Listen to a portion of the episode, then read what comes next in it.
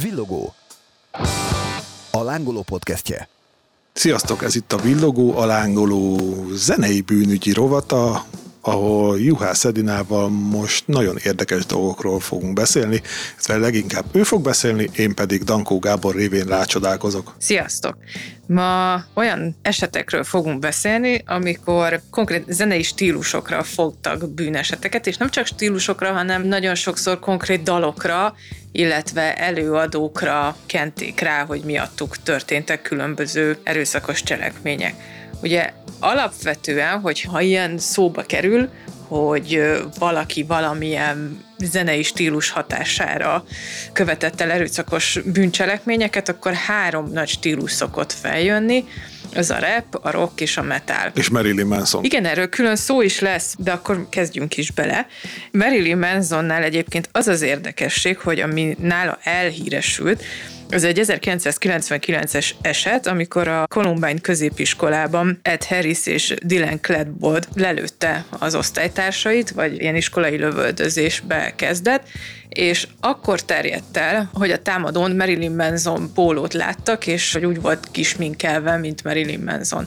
És aztán később kiderült, hogy ez nem igaz. Ez teljesen tévhír volt, de... Én a mai napig így tudom, hogy ő Marilyn Manson rajongó volt. Lehet, hogy rajongó volt, de akkor nem ebben a pólóban volt, és ez egy olyan média cunamit gerjesztett, amit igazándiból, hát mondjuk most már Marilyn Manson másfajta, egy, egy újabb média cunamit is magáénak tudhat, de hogy akkor neki nagyon sokszor meg kellett ezzel küzdenie, hogy azt mondták, hogy ő az egyik, tehát őt, őt okolták azért, hogy a két gyerek a társai ellen fordult. És mit mondtak a szakértők, vagy mi lett a vége ennek? Ebben a sztoriban ennyi van, de uh-huh. maga az eset, vagy hát ez az egész jelenség, ez azért is érdekes, mert van olyan kutatás, készült olyan kutatást, ami azt bizonyította, hogy az Egyesült Államokban, amint elkezdett a repzene népszerűsége nőni, úgy csökkent a bűnözés. De Pont ezzel, az ellenkezője ez, tehát. Igen, de ezzel nagyon sokan vitatkoznak. És valóban ebben ilyen kettősség van, hogyha csak a repzenét nézzük. Egyébként ezt az NWA is nyilatkozta így a karrierjük legelején, hogy egészen addig az amerikai Egyesült Államok lakosságának a többségének fogalma nem volt, hogy a gettóban hogyan élnek az emberek, mi ez a gettó bűnözés, amíg ki nem nőttek azok a repzenekarok, akik konkrétan erről énekeltek vagy erről reppeltek. Nyilvánvalóan az nem segített a helyzetükön, vagy az elfogadásukon, hogy nagyon sokan továbbra is azt az életet követték, aminek a része volt az, hogy lövöldöztek, raboltak, a drogok, meg nem tudom, de hogy igazándiból az itt a fő kérdés, hogy ugye a zene növeli a bűnözést, vagy a bűnözés ad témát a zenének, és kicsit egy ilyen mi volt előbb a tyúk vagy a tojás mm. típusú dolog, amit nagyon nehéz átvágni. És a rockzene hogy jön ide? Mert hogy azt is mondtad, hogy arra is fogták az erőszakosságot. Igen, ott pedig elég konkrét esetek vannak, amikor rockzene előkerült. Egyébként nagyon fura, hogy, hogy sokuknál előjön az, hogy az ügyvédek előszeretettel védekeznek azzal, hogy igazándiból a szörnyűségeket azt valamilyen zene hatására követték el a fiatalok. Nyilván idősebbeknél is lehet, de hogy fiataloknál szokták azt mondani, hogy a zene befolyásolja őket. Ez amúgy célt ért valaha is bíróságon? Mert én így hirtelen nem tudok ilyen esetről. Voltak olyan esetek, és mert mindjárt beszélni is fogunk olyan helyzetekről, amikor többé-kevésbé. Tehát nem azt mondom, hogy ettől enyhült a büntetés, de hogy komolyan vette a bíróság ezeket a felvetéseket. És egyébként készült arról is egy ilyen kutatás, amit nagyon sokszor előcitáltak a bíróságokon, ami arról szól, hogy a fiataloknak a 25 éves korái, tehát az agy, hogy az 25 éves egészen addig fejlődik, és azt állítják, a, vagy azzal védekeztek ügyvédek, hogy eddig nagyon befolyásolható, tehát 25 éves korig nagyon befolyásolhatóak az emberek, és a zene nagy befolyással lehet rájuk, és nem tudják a hosszú távú következményeit a, a tetteiknek felfogni, és emiatt lehetséges az, hogy valamit hallanak egy zenében vagy szövegben, az olyan hatással lesz rájuk, hogy igazándiból a józanítélő képességüket elveszítik, és bűncselekményeket követnek el. Na de nem nevelés kérdése inkább az, hogy egy gyerek mennyire befolyásolható zene által? Igen, ez is egy ilyen tyúk vagy a tojás volt előbb kérdése. Nyilván ez egy ilyen több tényezős dolog, de szerintem azt leszögezhetjük, hogy nem a zene meg a dal szövegek felelősek bűncselekményekért, ugyanúgy, ahogy nem mondjuk egy videójáték vagy a filmek felelősek bűncselekményekért, hanem azok az emberek, akik azokat az erőszakos dolgokat elkövetik, tehát hogy ők valószínűleg mentálisan betegek, vagy instabilak, vagy egyszerűen csak erőszakosak, és azért követnek el ilyen dolgokat. Az, hogy most mellette milyen zenét hallgatnak, az igazándiból szerintem nem számít. Egyébként az egyik ilyen legismertebb, amit elő szoktak hozni, az Charles Mansonnak az esete, aki azt állította, hogy úgy érezte, hogy a Beatles üzen neki a dalain keresztül, és ő tulajdonképpen azért gyilkolt. De és, nem fogadta el a bíróság. És milyen esetek vannak még? Az egyik, ami a raphez köthető, az 2013-ban James Edwards, aki azt mondta, hogy azért gyilkolt, mert unatkozott, és nem volt semmi dolga, úgyhogy úgy döntött, hogy megöl valakit. És ezért és a egy... hibáztatták? Várjál, ez egy véletlenszerűen kiválasztott egy kocogót, akit hátba lőtt, és a rendőrségnek ő nem hozta fel ezt, hogy ő bárhol is a zene közel lenne az egészhez, ő azt mondta, hogy egyszerűen, hogy szórakozásból ölt, viszont azonnal elkezdték vizsgálni, ugye hát leginkább a média, a Twitter fiókját és az azon lévő üzeneteket, és ott meglepődve tapasztalták, hogy olyan bejegyzések vannak rajta, amiből arra lehetett következtetni, hogy ő már erre régóta készült.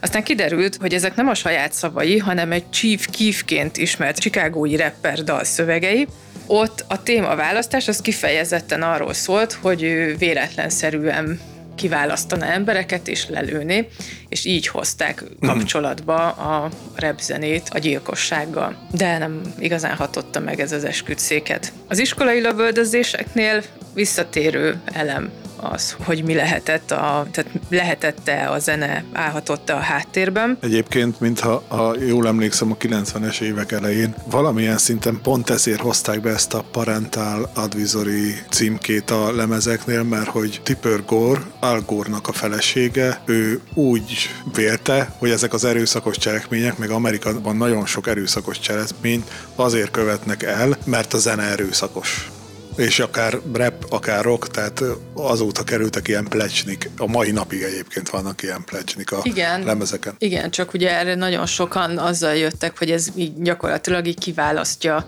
vagy egyszerűbb kiválasztani a gyerekeknek, hogy melyik lemezeket kell meghallgatni, hogyha erőszakosabb szövegeket szeretnének, és ugye nagyon sokan érveltek azzal, hogy hát igazándiból a szülők feladata lenne az, hogy leüljenek a gyerekkel meghallgatni egy-egy dalt, és megkérdezni, hogy nekik ez mit jelent, miért tetszik, ez miért kötődnek hozzá, ami egy tök jogos dolog. Egyébként én is vettem úgynevezett clean version-ös Public Enemy-t, amit nem is tudok meghallgatni, mert az összes... De, de miért azt vetted? Nem tudtam, hogy az az, tehát ilyen ja. olyat küldtek, amit nem tudtam, hogy az az, azóta se hallgat hallgattam.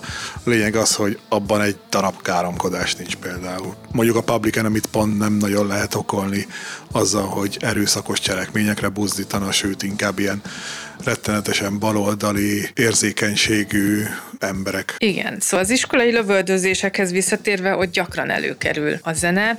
Ebből a két Hát nem azt mondom, de valószínűleg az ilyen legismertebb, vagy ahol legtöbbször előjött ez a dolog, az egyszerre a 15 éves Charles Andrew Williams esete, aki Kalifornia államban lövöldözött 2001-ben. Ő egy ilyen nem volt túl népszerű srác, sokan zaklatták is, vagy bántották, és igazándiban nem voltak olyan nagyon komoly barátai sem, de aki ismerte jobban, az arról is beszámolt, hogy nagyon narcisztikus személyiségű volt, depresszió, sokat beszélt az öngyilkosságról, különböző erőszakos cselekedetekről, és 2001-ben ő 15 embert lőtt meg, 15 osztálytársát, vagy nem osztálytársát, de iskolatársát, ketten közülük meghaltak, és az egyik barátja mondta azt a tévében, hogy nagyon nagy hatással volt az elkövetőre a Linkin Parknak három dala, a One Step Closer, a Paper Cut és az In the End, és hogy ezeket nagyon-nagyon sokszor hallgatta, Ugye ez annak fényében, hogy mi történt később Chester Benningtonnal. Ugye ő öngyilkos lett pár évvel ezelőtt. Igen. Ő volt a Linkin Park énekese. Még komolyabb, és ugye ő is ugyanezektől szenvedett, már mint egy depressziótól, neki is voltak ugye öngyilkos gondolatai, Tehát itt is látszik az, hogy igazándiból itt szakembernek a segítségére lenne szükség a gyerekeknél is, és itt azért volt érdekes ez az eset, mert a zenekar reagált rá, és ezért mondom, hogy a történtek fényében érdekes, hogy egy ilyen nagyon szentelen reakciót küldtek, amiben tökéletesen csak annyit írtak, hogy együtt éreznek az áldozatok családjával és barátaival. És hogy igazán ezen gondolkoztam, hogy egy ilyen esetben mit tudsz reagálni zenekarként nem tudom, ez baromi, baromi nehéz. Ők úgy döntöttek, hogy reagálnak valamit, és ezen nagyon sokan bírálták akkor őket, hogy tulajdonképpen mondtak valamit, de nem mondtak semmit. A másik ilyen eset az ugye a Pearl a Jeremy című dala, az ami egy, egy, egy dupla ön... csavar, igen. mert hogy ugye, vagy mondj nyugodtan. Hát, hogy az egy öngyilkosságot dolgoz föl. Igen, ugye ez a Ten lemezen jelent meg, és Jeremy Wade Dell sztoriát mondja el, aki 1991-ben puskát vitt az iskolába, és öngyilkos lett az osztálytársai és a tanárai előtt. Ebből készült egy videóklip, aminek a vágatlan verziójának a végén látszik, hogy a Jeremit alakító srác a szájába rakja a fegyvert, viszont ezt... Illetve kiszed... utána mindenki véres. Igen, de hogy ugye ezt a részt kiszedték, vagy kivágták a videóból, ezért nem lehetett tudni, vagy aki nem ismerte az alapsztorit, nem olvasott utána, ő nem tudta, hogy tulajdonképpen ez egy öngyilkosságról szólt. És úgy tudni, hogy Barry Lukatis nevű srác 1996-ban ennek hatására ő úgy gondolta, hogy a Jeremy a végén az osztálytársait lövi le, és úgy gondolta, hogy akkor ő is ezt fogja követni, és ebben a lövöldözésben hárman vesztették életüket, és itt is az ügyvédek azzal védekeztek, hogy a videóklip volt olyan hatással az de elkövetőre. Itt, de itt az elkövető nem bevallotta? Hát, hogy hatással volt rá az a videó, mert mintha az előbb... Elmondta, igen, és így próbálták enyhíteni az ő büntetését a bíróságon, és itt meg komolyan vette a bíróság annyira, hogy többször is megnézték a videóklipet, de végül ennek ellenére, és egyébként nagyon sokáig tartott a pereskedés, 2017-ben hoztak ítéletet az ő ügyében, és 189 év börtönre ítélték, tehát igazándiból a védőinek nem hozott túl nagy sikert az, hogy úgy gondolták, hogy ráfogják az egészet a pörgyemre. Itt hány éves volt egyébként az elkövető, azt lehet tudni? Nem Meg tudom, nem középiskolában fiatal... készült, vagy középiskolában történt az eset, úgyhogy... És ezek után is 180 évre 189 év, tehát hogy gyakorlatilag ugye életfogytiglant kapott. Nagyon érdekes, hogy Guns N' Roses-nak a Used to Love Her című dalához két gyilkosság is tartozik. Abban ugye a refrén az, hogy I used to love her, but I had to kill her, tehát hogy szerettem, de meg kellett ölnöm. Uh-huh. És 2002-ben egy Justin Barber nevű embert találtak meg, aki vagy hát egy autóban megtalálták ezt a Justin Barber nevű embert, akinek négy lőtt, tehát hát lövöldözés áldozata volt, élt, de négy golyó volt a testében, és mellette ült a barátnője, aki viszont meghalt. Uh-huh. Ő azt mondta, hogy kirabolták őket, és az egész még így el is indult ezen a vonalon a nyomozás, de a nyomozóknak feltűnt, hogy valami nagyon nem oké, és kiderült, hogy a férfi a saját magát lőtte le négyszer, amiatt, mert hogy a közös vállalkozásunk nagyon eladósodott, viszont a feleségének hatalmas életbiztosítása volt, és az ilyen esetben fizetett volna. Szép. Be tudták bizonyítani a helyszínelők azt, hogy azok a lövések, amit Justin testét érték, azokat saját magának uh-huh. okozta, és utána ezen a szálon elindulva elkezdtek nyomozni az ügyben, és megtalálták a gépén azokat a kereséseket, amik arra vonatkoznak, hogy hol lője le magát az ember, hogy hát, hogy látványos hogy is legyen, de hogy ne halljon bele. És azt is észrevették, hogy aznap, amikor ez az egész történt, akkor rengetegszer meghallgatta a Guns N' Rosesnak ezt a dalát. És 2012-ben Thomas Michael Wilhelm, ő is a barátnőjével vitázott, valami egészen banális ügyön. Azt hiszem valami locsolóval kapcsolatos közös üzletük volt, és az ott valamin uh-huh. összevesztek a férfi részeg volt, és lelőtte a barátnőjét, és ő később azt mondta, hogy ennek a dalnak a hatása alatt volt, tehát végig a refrényét énekelkedte, és úgy ölte meg a barátnőjét. Ezt így elképzeltem hirtelen a szemem előtt, hogy énekelgeti a dalt, és mint az ilyen pszichopatás filmekben. Igen, ezért mondom azt, hogy valószínűleg itt nem a dalok a hibások, vagy hát nem lehet azt mondani, hogy a dalok a hibások, meg az előadók, hanem azok, akik ezeket a bűncselekményeket elkövetik. Szintén nagyon brutális, a metalikával összefüggésbe hozott gyilkosság. Ez 2002-ben történt, akkor a 28 éves volt a Ronald, nem tudom, hogy jól mondom ki a nevét, de Pituch nevű férfi New Jersey-ből, végül is miután amit elkövetett tulajdonképpen igazából lehet, hogy meg sem érdemli, hogy jól mondjam ki a nevét, de mindegy, neki az volt a kiváltók, hogy az édesanyja állítólag nem volt neki hajlandó elmenni cigarettát venni, ezért fogott egy súlyzót és halára verte az anyját. Ezt végignézte az öt éves unokahuga, akit megkötözött és ott hagyott, felpattant a motorjára és elmenekült a helyszínről. Mondhatjuk, hogy ő se volt normális akkor. Nem. Szerencsétlenségére egy 11 éves srác arra biciklizett, hogy találkozzon a barátaival, őt is meglátta, és így teljesen véletlenszerűen lerángatta a bicikliéről, és megkéselte. Egy közeli tóba beledobta a testét, és aztán elment a rendőrségre, és feladta magát. Az kicsit ilyen összeomlásszerű. Igen, nem ment el az édesanyja cigarettet vásárolni. Bár ő azt mondta a rendőrségen, hogy már régóta mentális betegségekkel küzdött, állítólag paranoiás volt, skizofrén és mániákus depresszióban szenvedett, és a tárgyaláson azt mondta az ügyvédje, hogy a férfi démonokat látott hétköznapi embereknek az arcán, és a Metallikának a Roni című dala segített neki, már ha segítségnek lehet nevezni, hogy annak hatására döntötte el, hogy leáll a gyógyszerekkel, és elkezdett inni, és azt mondta, hogy folyamatosan ez a dal járt a fejében, és olyan szintű nyomást érzett a dalnak is, meg úgy egyébként valószínűleg a gyógyszerek hiányának hatására, hogy emiatt ölte meg az édesanyját, vagy emiatt indult el az hmm. egész a Metallica így került képbe, de az ACDC is... Hát ők sátánisták is voltak, ugye? Igen, nekik a, a Highway to Hell lemezükkel volt egy Night Prowler című dal. Illetve van is. Igen, illetve van ami összefüggésbe hozható Richard Ramirezzel, aki két évig terrorizált a Los Angeles-t az 1980-as években, ő 16 embert ölt meg.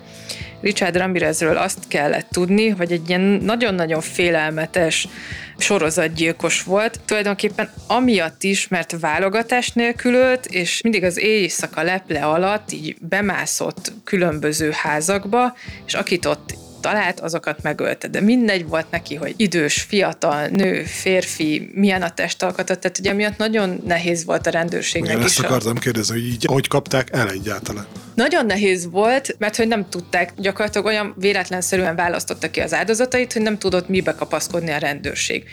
Aztán, amikor meglett, akkor kiderült, hogy igazándiból egy ilyen nagyon furcsa, kicsit szervezetlen sorozatgyilkos volt, aki kokain meg kemény drogok hatása alatt állt, és ennek hatására ráadásul kirohadtak a fogai, és úgy nézett ki, mint egy vámpír, tehát hogy tényleg baromi ijesztő is lehetett, uh-huh. amellett, hogy egyébként nyilván ijesztő, hogyha valaki betör a házadba, és brutálisan megöl, de ennek ellenére nem volt könnyű elkapni őt, és a szervezetlensége, vagy a figyelmetlensége segített, mert az egyik helyen találtak egy ACDC baseball sapkát, és nagyon nem illett a képbe, tehát gondolom egy olyan áldozat volt, aki nem egy ACDC uh-huh. Mhm. rajongónak tűnt, és ezen a nyomon indultak el, és egy korábbi osztálytársa fedezte fel, hogy neki volt egy olyan ismerőse, Ramirez, akinek hasonló sapkája volt, és eszébe jutott az is, hogy gyakorlatilag a férfi megszállottan szerette ezt a Night Prowler nevű vagy című dalt, és ezzel jelentkezett a rendőrségen, és kiderült, hogy igaza volt, valóban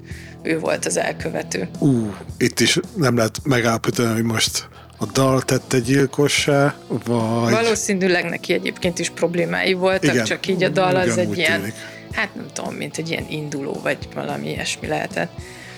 Az utolsó esetünk, az pedig a Judas Priesthez köthető. Ezt 1985-ben történt Sparksban, Nevadában hogy két fiatal, a 20 éves James Vance és a 18 éves Raymond Belknap egy ilyen Judas Priest hallgató bulit tartott, ami... Listening session Igen, ami így alapvetően egy ilyen teljesen ártatlan dolog lenne, több órát töltöttek azzal, hogy ittak, drogoztak, és a 78-as Stained Class című Judas Priest albumot hallgatták, ami eddig egy ilyen átlagos szombatnak tűnik. Jó lemez egyébként. De a fiatalok után a közeli templom mellé egy játszótérre mentek, és egy sörétes fegyverrel lelőtték magukat.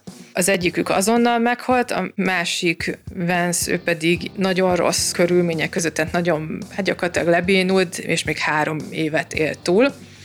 És itt alapvetően úgy gondolná az ember, hogy vége is van a sztorinak, de a család ebben nem nyugodott bele, és azt állították, hogy a Judas Priest okolható mindkét halálesetért, ezért polgári bíróság elé állították az egész zenekart ami odáig fajult, hogy milliós kártérítést követeltek, 1990-ben tárgyalás is indult, és a Trop Hartford a tanúkpadján is megjelent, ahol a kapella verzióban elénekelt néhány dalt, hogy bebizony... Ezt ő akarta, vagy a bíróság? Ezzel próbálta bebizonyítani, hogy ezek a dalok nem arról, tehát nem buzdítanak uh-huh. senkit az öngyilkosságra, illetve ugye voltak ezek abban az időszakban ezek az ilyen nagyon furcsa elméletek, hogy tudod, hogyha visszafelé hallgatsz meg egy zenét, akkor ott a sátán. Ú, attól egy ideig én is féltem, hogy valahol észrevettem ilyen visszafelé szöveget, és ú, vajon milyen hatással lett rá. És itt is előálltak azzal, hogy néhány dalnál a